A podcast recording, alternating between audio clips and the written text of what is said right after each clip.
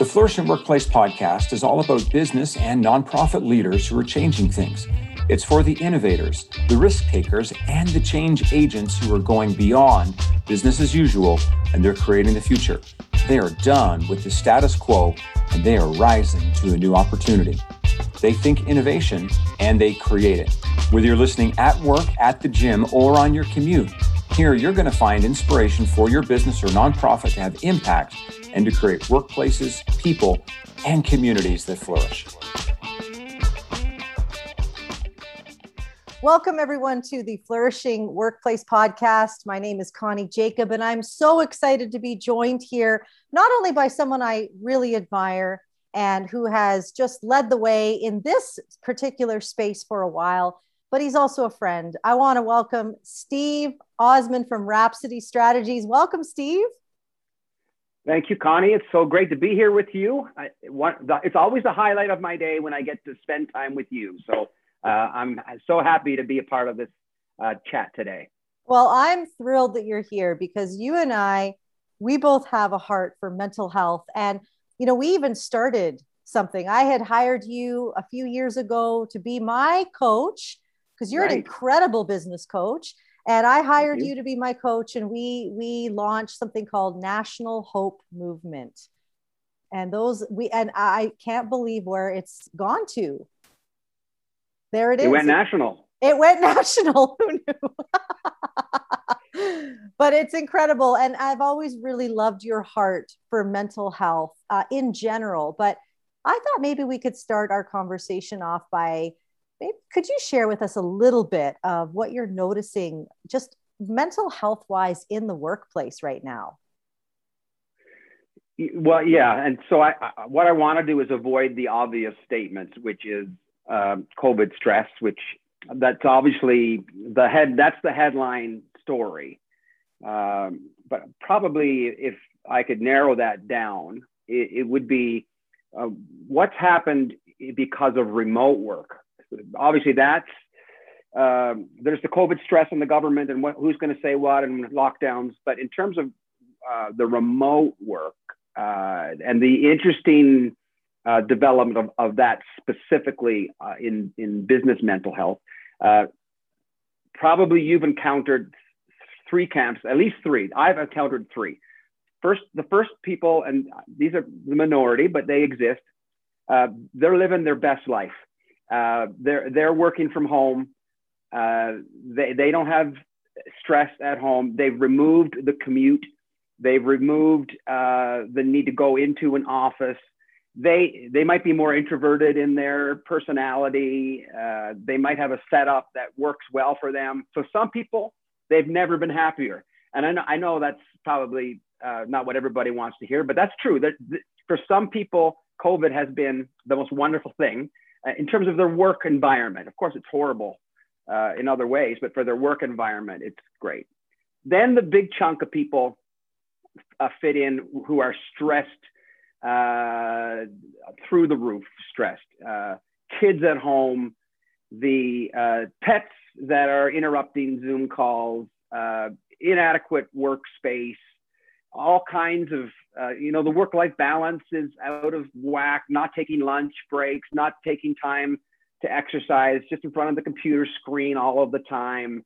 Uh, and so that th- there are people for sure who are at a breaking point. In fact some have gone beyond that and have had breakdowns. And so we're hearing stories in our in my in my coaching clientele. I'm hearing some pretty intense stories about business owners uh, employees, team leaders who, who have cracked and snapped or on the verge, tears, uh, working with some people in, in coaching calls that were very reserved and business-like and professional. And now there's tears in the call and a sense of anxiety and, and, and even a little bit of hopelessness that's mixed in there and anger, you know, anger. I'm sure you've seen that too.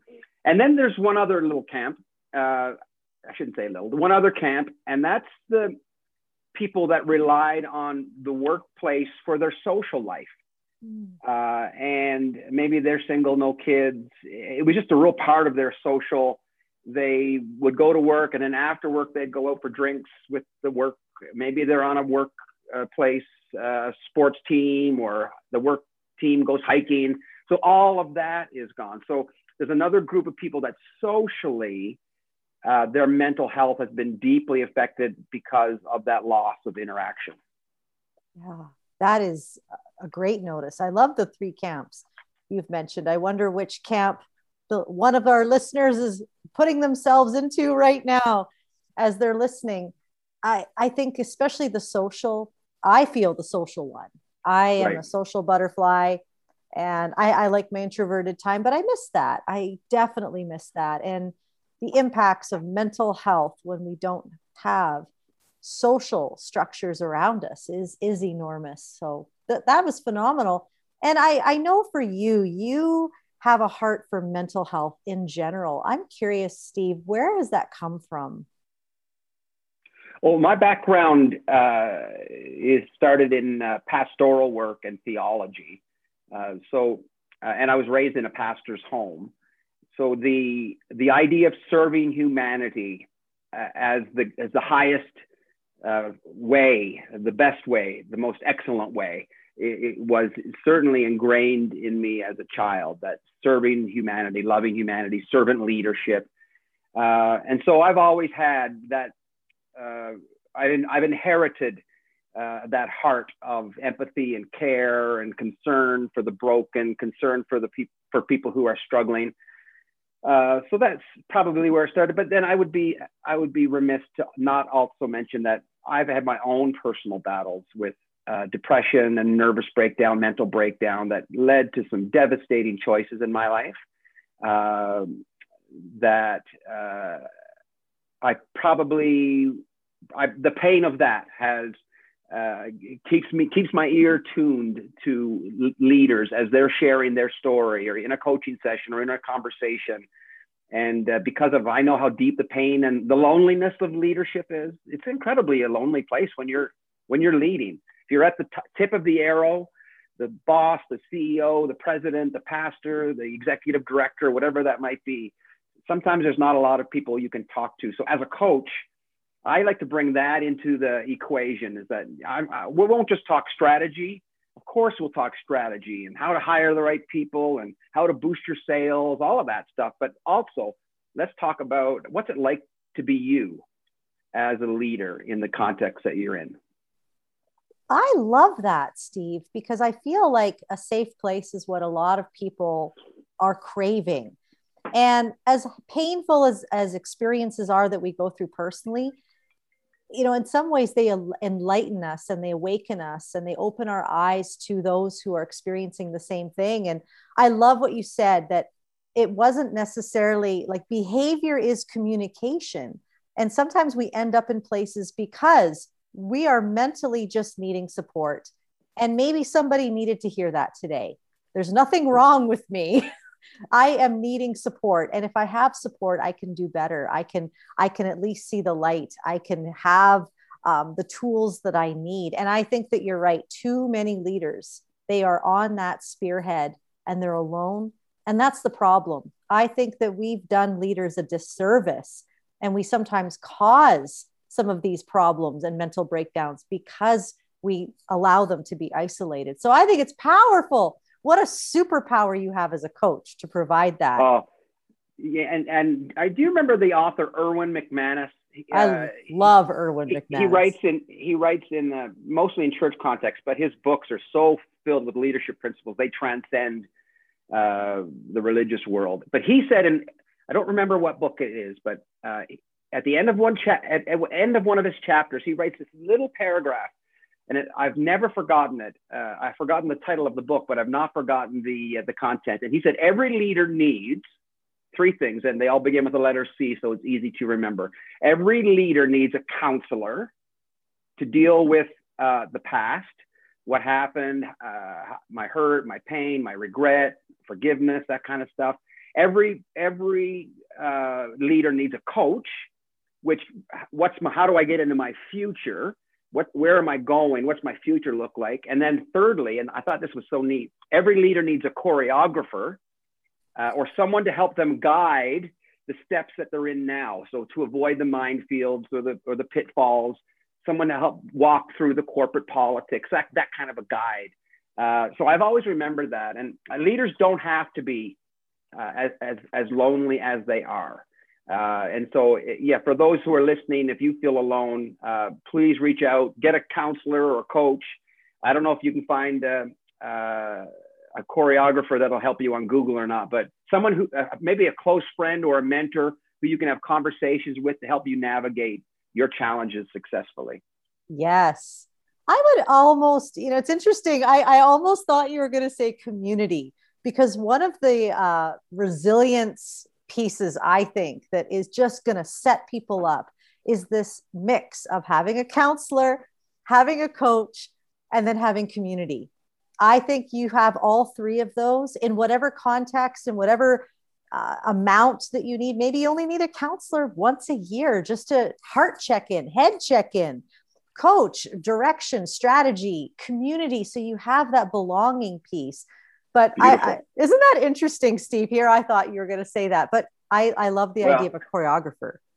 If I missed that point, don't blame me. I didn't write the book. Blame Erwin. I'm going to go talk to Erwin. I'm going to tell him, hey. but that's phenomenal. And I think that a lot of times we think if I need a counselor, oh no. But no, like it's it's it's a head check-in, it's a heart check-in.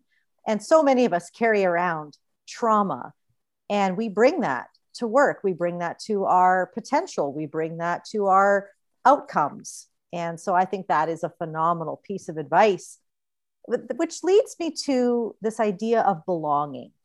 I, I really so strongly, uh, I believe so much that belonging creates resilience. And I've been studying belonging. And so I love asking all of our podcast guests, you know, what do you think creates a culture of belonging in the workplace? Yeah, Connie, I have thought so much about belonging. Uh, in one of the exercises, well, first of all, uh, 12 or 14 years ago, a coach walked me through an exercise called Mining for Values, which was a, a seemingly an endless list of words uh, that were vir- virtues and, and, meaningful words. Uh, and out of all those words, we were to mine. I was to mine my own soul, like dig, dig in, into my soul and find my three, my three essential or core values. And one of them is belonging. Uh, I think there were 250 words. So of my top of my top three, one of them is my belonging. I might not say it's my it's my number one uh, value in terms of uh, how I consciously act and plan, but it's it's it's sort of the foundational value about how I live my life that I want to be a part of a tribe. I want to be a part. I want to have my people. I want I want to I want to be welcomed to the table. I want my voice to be heard. Uh, and how can how can we remove that from the mental health equation? Uh, you know, Connie, you and I are both very familiar with this concept that connection uh, connection is is one of the keys to our mental health, and to be disconnected uh, I mean, you're brilliant uh, with that. That uh, the idea that you have a bring them bring them closer, uh, and that closeness as opposed to send them away. Send them away. Uh, I know in, in you talk about that specifically. Uh, I know it's not limited to, but specifically in terms of children and parenting, but but also as adults.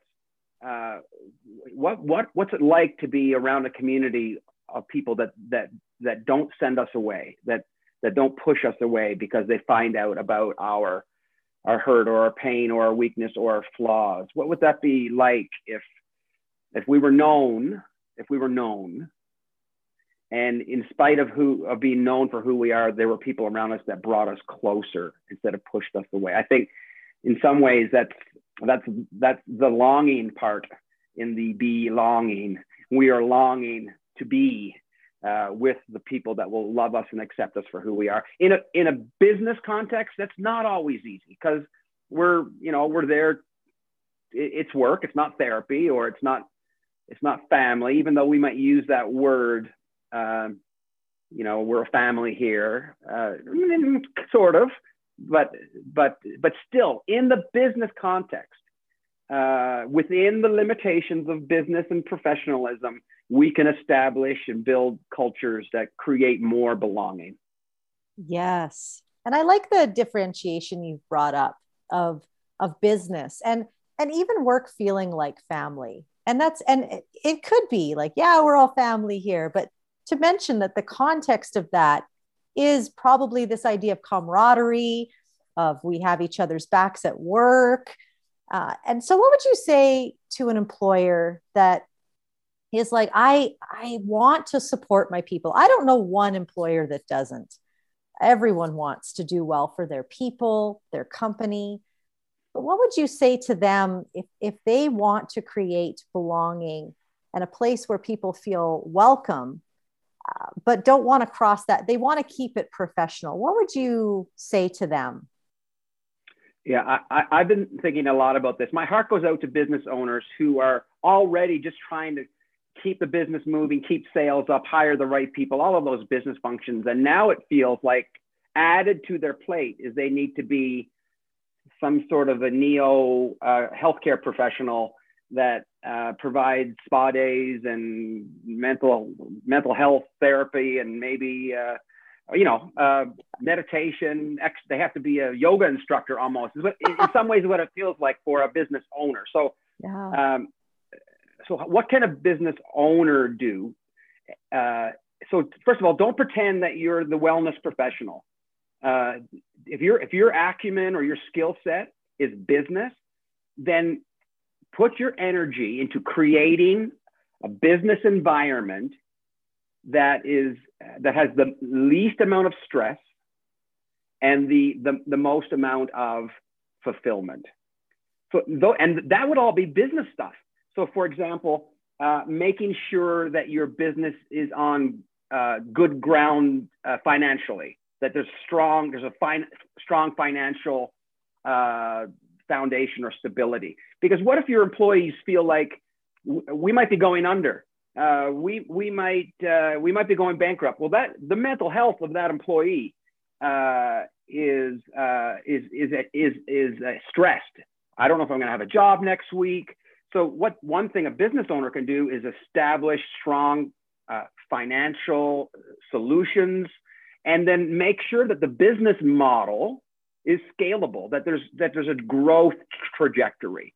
So you don't need to create spa days. That's that comes a little bit later. What you first and foremost need to do as a business owner, or we need to do as business owners, is make sure that we have a strong business model and strong finances. And so in my conversations, uh, that's a lot of the conversation. How do we boost sales? How we how do we reduce our our uh, inefficiencies and redundancies? How, how do we improve in that area? The second thing would be uh, create an environment of innovation. So if, if, we, if we have an environment uh, where creativity is allowed and innovation is allowed, then serendipitously or accidentally, uh, that creates positivity in the mind of the employee. So you, again, you're not giving them a massage or a pedicure. You're just creating an environment that, oh, I can be creative here. I can explore here. I can uh, evolve here. So that, that, I think that's really in, in, an important part of that process. Uh, and I know we're running out of time. So maybe I would say one other thing, uh, and that is dig into the mission and vision and values. Uh, a lot of a lot of business owners that I know they have a mission statement and a vision statement and values on a wall somewhere, but they never talk about it. They never celebrate it. They never operationalize it.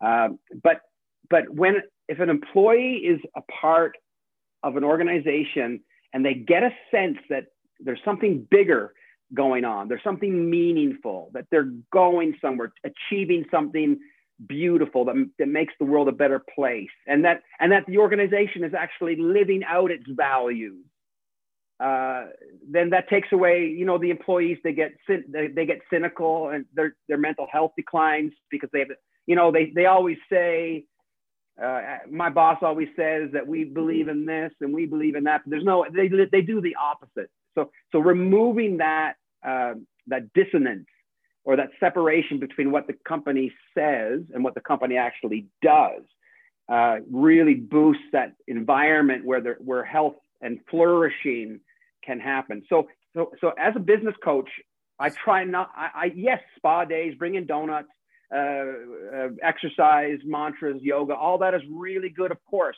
But as a business owner, the best gift that we can give to our teams and our employees is a well-run business, something that something that boosts. this is good. We're going somewhere. We're executing. We're achieving, as opposed to all of the frustrations that come when the business is not executing well. Yes, I am grinning from ear to ear because Steve, this is so refreshing. I think you just gave every business owner permission to be who they are and what they're good at. And yes, when you build a good business, your business is going to do well, it's going to financially do well. And what are we all, what creates our mental unrest right now is wondering do I have a job? Are things right. stable? And so when you can do that, you're actually working in mental health by providing security and foundation and and i love what you said about values and purpose um, one of my favorite books on depression is Lost Connections by Johann Hari. And he talks about the lost connection of meaningful work, um, purpose. That is right. creating depression. That's creating the languishing we're hearing about. So, yeah, these are things that you business owners and us, us business owners, are already good at. So let's let's utilize them. Steve, that was that was a amazing. I feel like we have just gotten so much value from you today. You work in this uh, we work in this, and we would encourage any business owner that's stuck in any of these areas, reach out to Steve. Reach out to us, get some help. We're here to help. But Steve, you're just such a breath of fresh air. I, I love your strategic mind. I'll still never forget you. We can't just hope that things will get better.